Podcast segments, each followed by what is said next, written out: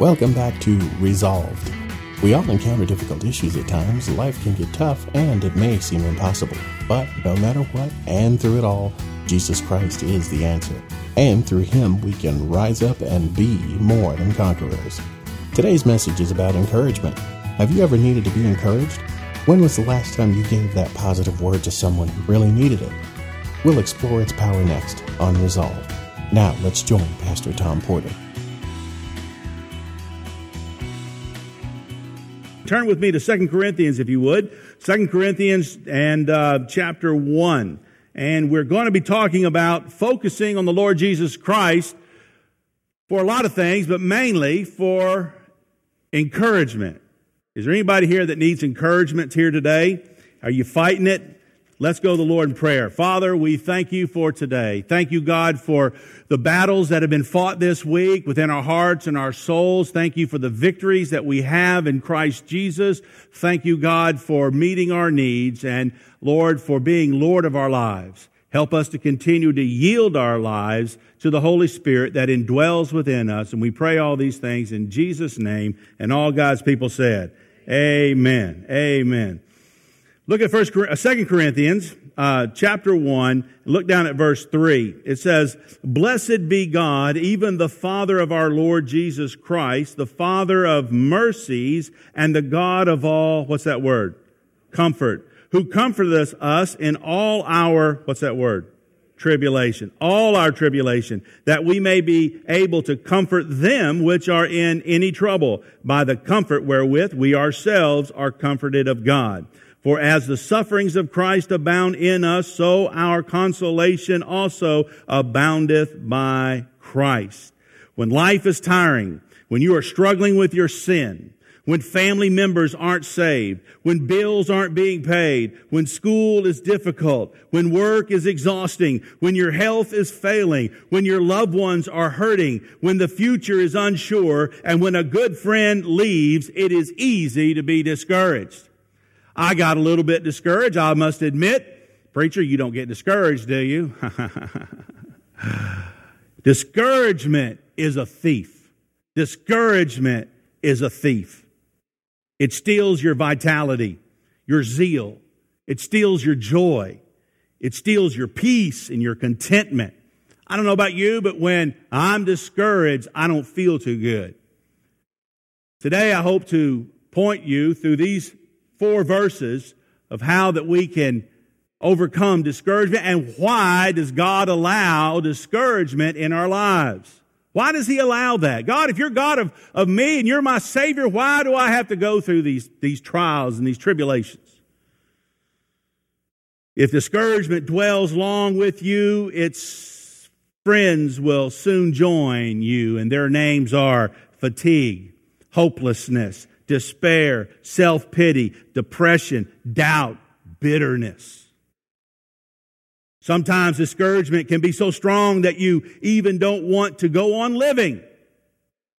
Discouragement is dissatisfaction with the past, distaste for the present, and distrust of the future. I just don't trust the future. I don't know where I'm going.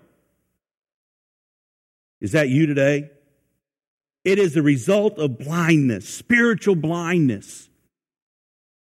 It is ingratitude for the blessings of yesterday. There's a, a, a, post on Facebook that's been going around a lot. And it says this, what if you woke up today with only the possessions you thanked God for yesterday? Are you a thankful person? Do you thank God for what you have? Well, I don't have much, preacher, but what you have. Everything that we have is of God the Bible tells us. Discouragement is indifference to the opportunities of today. Well, you know it. When you're discouraged, opportunities come your way, you just don't feel motivated to do anything, do you? Hey, I got a job for you. Nah. I, have heard the story. I don't know if it's true or not. You hear all these stories, but I heard the story uh, when I lived in Lake Wales. We had orange groves all around, and and a lot of uh, men would stay out in the orange groves, you know, the homeless. And there was a homeless guy, and he was kind of near the road, so he could be seen by the road. And, and uh, he just a lazy old cuss. He just wouldn't do anything. He was so discouraged. And somebody stopped and got out, one of the farmers, and said, Sir, I want to give you this $20 bill. And the homeless man said, Roll me over and put it in my hip pocket. Now that's discouragement. That's being discouraged. You don't even have the motivation to take a 20, just put it in my pocket. I'm so discouraged. It's unbelief in the promise of God's word. It's unawareness of the presence of God. May I say to you that God loves you? God loves you unconditionally. He loves you right where you're at. He loves you so much that He gave His only begotten Son. And He doesn't want you to be discouraged. But yet, with the discouragement, He wants to teach us some lessons. I had a barber who said this all the time. I'd sit down in the chair when I was in Bible school. I'd sit down in the barber chair and he'd say, Give God your heart, give me your head. He'd take my head and shake it like that. Give God your heart, give me your head. And that reminds me of a Bible verse. You see, we ought to stay focused on the Lord Jesus Christ. You want to keep your discouragements to a minimum. May I tell you, keep focused on Jesus Christ. Jesus Christ needs to be number one in your life. Don't allow anything to take away the focus that you have upon the Lord Jesus Christ. For when you take your focus off God, you will fail. You'll mess up. Stay focused. My barber wasn't too far from Proverbs 23, 26. And it says this, My son, give me thine heart and let thine eyes observe my ways. My son, give me thine heart. Have you done that? Well, people say, yes, I've given the Lord, I've asked Jesus Christ to come to my heart, I've given my life over to the Lord Jesus Christ, but are you keeping your eyes fixed upon Him? And that's not an easy thing to do. That's not an easy thing to do. When I was 18 years of age, I, uh, I've told some of you this. I, I, went to my father, who was an who was an airborne trooper. He was stationed at MacDill Air Force Base, and um, I said, Dad, do they have sport parachuting at MacDill? He said, Yeah, there is a sport parachuting club uh, at MacDill. I said, Dad, I, I've been watching you jump out of planes ever since I was a baby. I would love to jump out of a plane. I've been up and uh, watched them jump out of the plane, uh, but I'd love to just literally jump out of a perfectly good uh, airplane. And uh, my dad, he just got this big smile on his face and he said, Yes. He said, Tommy, I'll, I'll introduce you to uh, the sergeant there at MacDill Air Force Base, and he'll show you how that uh, how you can jump out of an airplane. He'll train you. It's a two week course. And I said, boy, that'd be great. Well, I met Sergeant Carter. Y'all know who Sergeant Carter is on uh, the TV show Gomer Pyle? Well, I met him or his twin brother.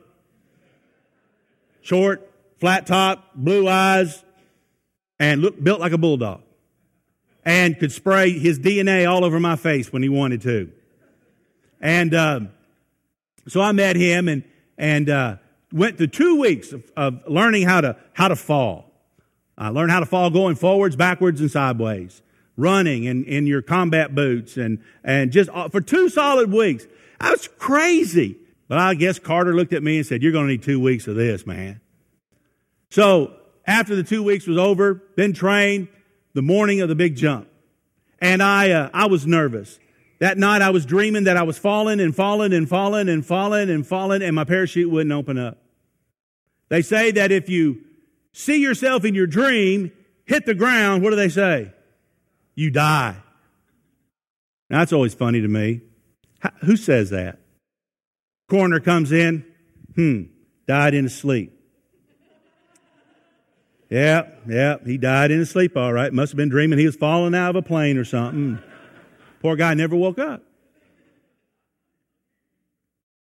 I got up that morning, walked into the to the uh, uh, kitchen to the smell of ham and biscuits and gravy and coffee and orange juice. And my dad was sitting there eating a big breakfast, and he uh, he said, "Son, come on in, have a big breakfast." No, no, mom, just a glass of orange juice. That's all I need.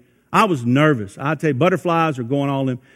My brother had his binoculars. He had two cameras, and he had a piece of paper that said, "Sign this. If you die, I want your room." That's what he said. We got out to the car. We had a Volkswagen convertible uh, bug, you know, and and uh, my dad said, "Son, you can drive." No, thanks, Dad. I'll, I'll, I'll just sit over here. I'm all right. Well, I was nervous. You ever been nervous? I was nervous. And my brother, man, he got in with all this stuff. I looked over at the garage door, and there was my mother and my baby sister still in their bedclothes. I said, Mom, Susie, aren't, aren't you coming? Man, my mother, she was so mad at my dad. He's going to die. Bobby, you're going to take our son. He's going to die today. I thought, man, he's seen, she's seen my dream last night or something. What is this? Oh, my. I was so scared. Got there to the drop zone. It's a sod farm. Boy, that's a nice drop zone, isn't it? A sod farm. That's nice. And, uh, and he wanted me to pack my parachute. Now that's not standing operating procedure for the first jump to pack your own parachute. Not your reserve, but your main chute. But he said, I'll watch it, just pack it. I'm thinking, oh my God, it wasn't even mine. It was borrowed, obviously, and the guy didn't repack it the last time. So I packed it, and the whole time he was talking to somebody else about his airplane. Sergeant Carter also flew the airplane that we all jumped out of. Well, we got to the, we were walking out to the, to the plane and, uh, uh, he goes, Porter! I said, sir. He said, there's something I forgot to tell you about. I thought, good night. The Army pays this guy good money for two weeks and he forgot to tell me something the day I'm about to jump. He said, you see this big cross out here, 30 foot fluorescent orange cross? I said, yes, sir.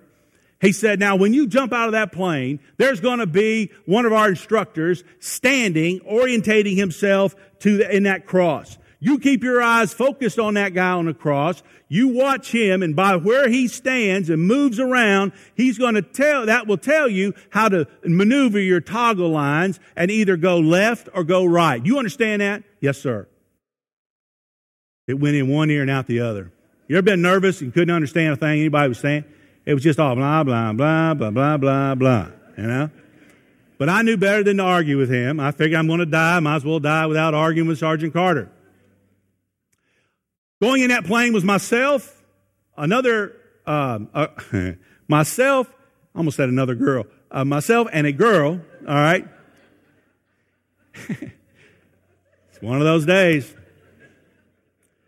And about three or four divers were going. Now, the only seat in that airplane was for Sergeant Carter. All the other seats have been removed. You ever sat in a slick aluminum floor in an airplane with no seats and no door and no seat belts? You would think, well, preacher, you ought to be pretty safe. You had a parachute. Well, mm, uh, there we sat. We went up to about 15,000 feet, and those three or four guys bailed out.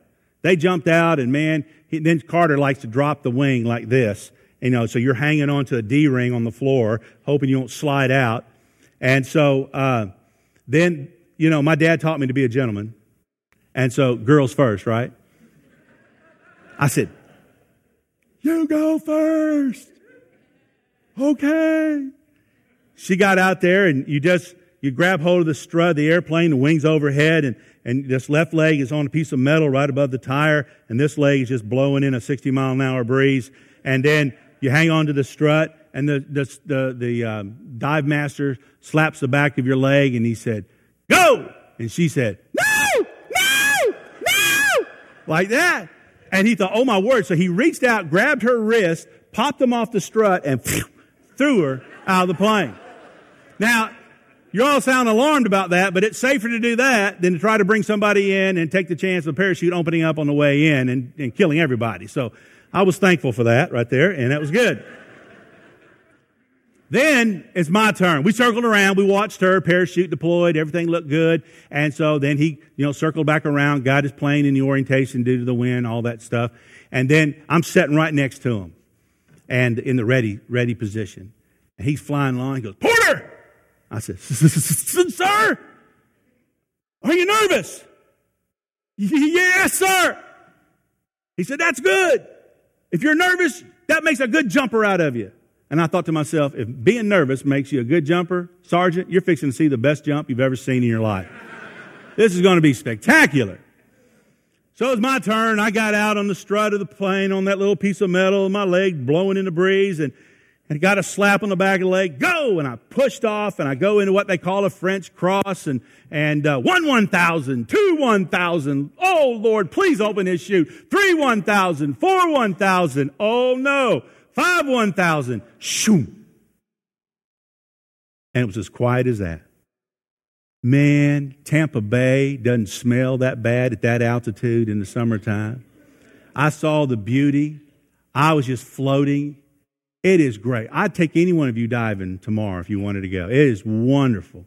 And no, no buddy dive, no, uh, what they call it, uh, hook on to dive. You do it by yourself. Just get out there. No radios, everything. Just, and I'm singing songs. I'm just, woo, doing one of these things, you know, going this way, you know, just have, crabbing this way, crabbing that way. Just, man, just doing every maneuver I can think of. Uh oh. I forgot one thing, didn't I? Sergeant Carter told me when I got out of the plane, I was supposed to look at the cross. And I failed to do that.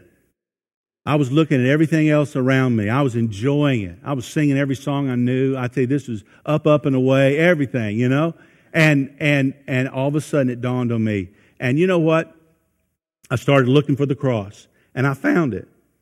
But there was my dad, he was standing around that cross, and there was my brother, and there was the instructor. And it was hard for me to tell which one was which. And I'm thinking, oh, this way. Then they'd move and I'd go this way. And, and I landed, there, was a, was, there was the sod farm, then there was a cattle pasture out there. Those cows didn't give milk for over two weeks, I don't think. They saw my shadow and that scared them. They started moving and I thought, get out of the way, get out of the way. I thought, I'm going to hit a cow, I'm going to hit a cow. And I landed thump out there in that, uh, and I avoided all the cow patties. I know you were thinking that. And that girl that jumped before me, she got in her Toyota Corolla and she drove her car all the way out the middle of that pasture. And I didn't feel like getting in that car. I was upset with myself. I was discouraged. So I just sat on the hood. I was about 100 pounds lighter, so I didn't cave it in. And she drove me all the way back, all the way back to Sergeant Carter, who was already on the ground. He dropped that plane, and did I tell you he spits DNA all over me? Well, he did. And uh, I jumped again and uh, found out that skydiving was a lot of fun, but it was very expensive, very expensive, especially in those days in the 70s. And uh, that, was, that was the end of my skydiving adventure. What did I do? What did I not do? I did not keep my eyes focused where I needed to keep them focused. And if we do that, you will fail. You will fail miserably. My son, give me thine heart and let thine eyes observe my way, my ways. In order to be used of God, we must stay focused on God. Look at verse 3. Verse 3 and it says, Blessed be God, even the Father of our Lord Jesus Christ, the Father of mercies and the God of all comfort. God is the God of mercy. Psalms 86, 5 says, For thou, Lord, art good and ready to forgive and plenteous in mercy unto all that call upon him. That word comfort means exhortation, encouragement. And that is why the Holy Spirit is called the Comforter.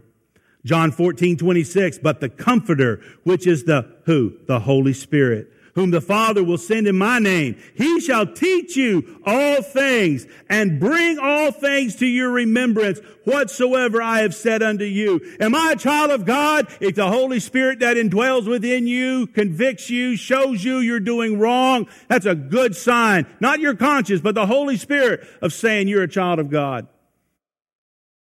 If you can't live in your sin, if you, you're saddened by your sin, man, that's the Holy Spirit speaking to you. And, and, and, and He's bringing all things to your remembrance.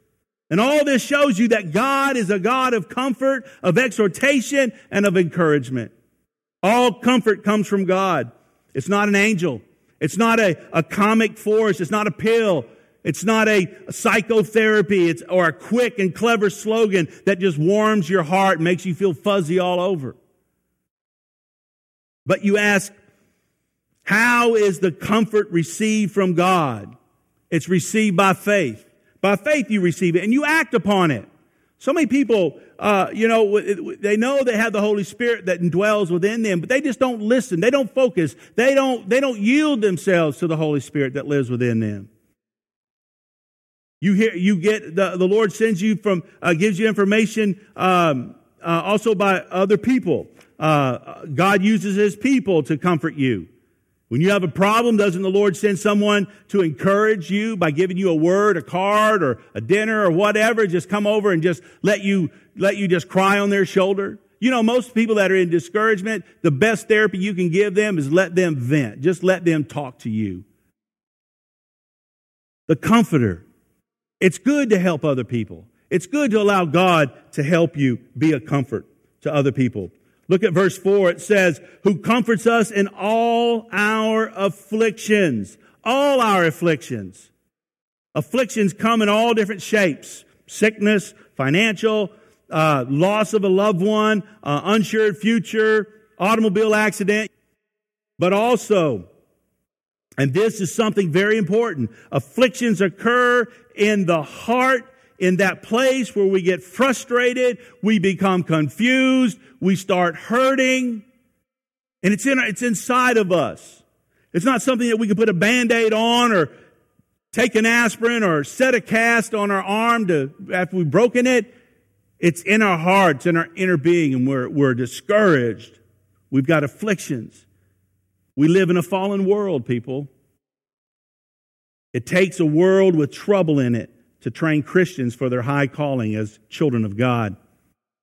James 1, 2 through 4 says, My brethren, count it all joy when you fall into divers temptations, you know, various temptations, knowing this, that in the trying of your faith worketh patience. But let patience have her perfect work, that ye may be perfect and entire, wanting nothing.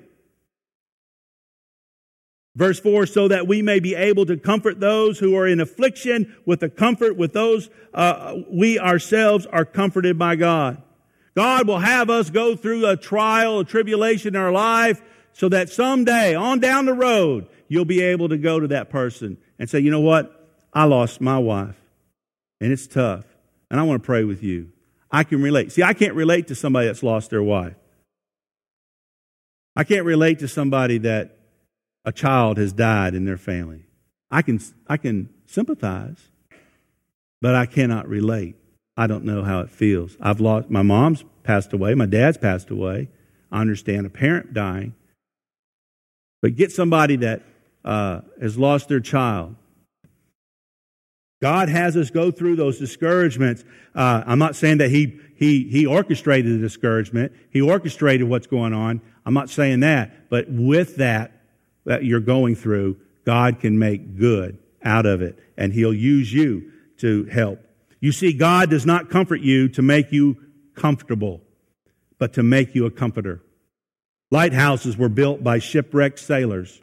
Roads were widened by mangled motorists. Hospitals were built by those who were sick. Where nobody suffers, nobody cares.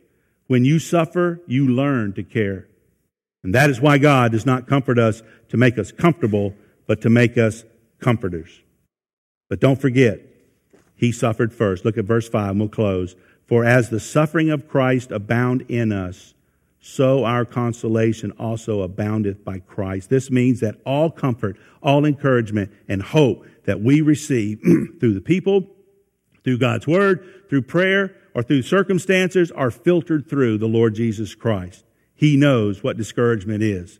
And therefore, the comfort is pure, it's good, and it's right, and we receive it by faith. And when our sufferings are abundant, uh, so is our comfort. And this comfort is a spiritual comfort received by faith by active choice.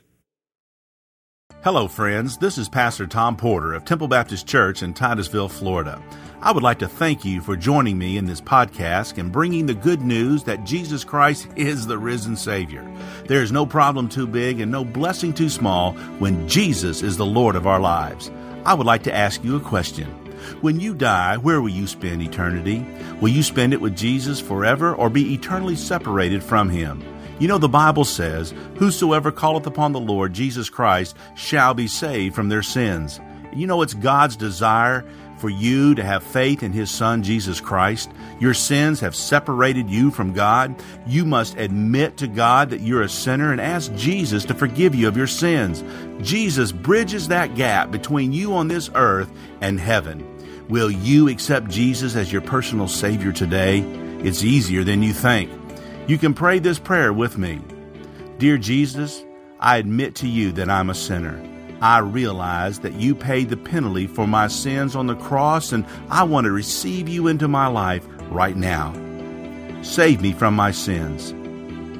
In Jesus' name I pray. Amen. If you just prayed that prayer with me, then you've been born into the family of God.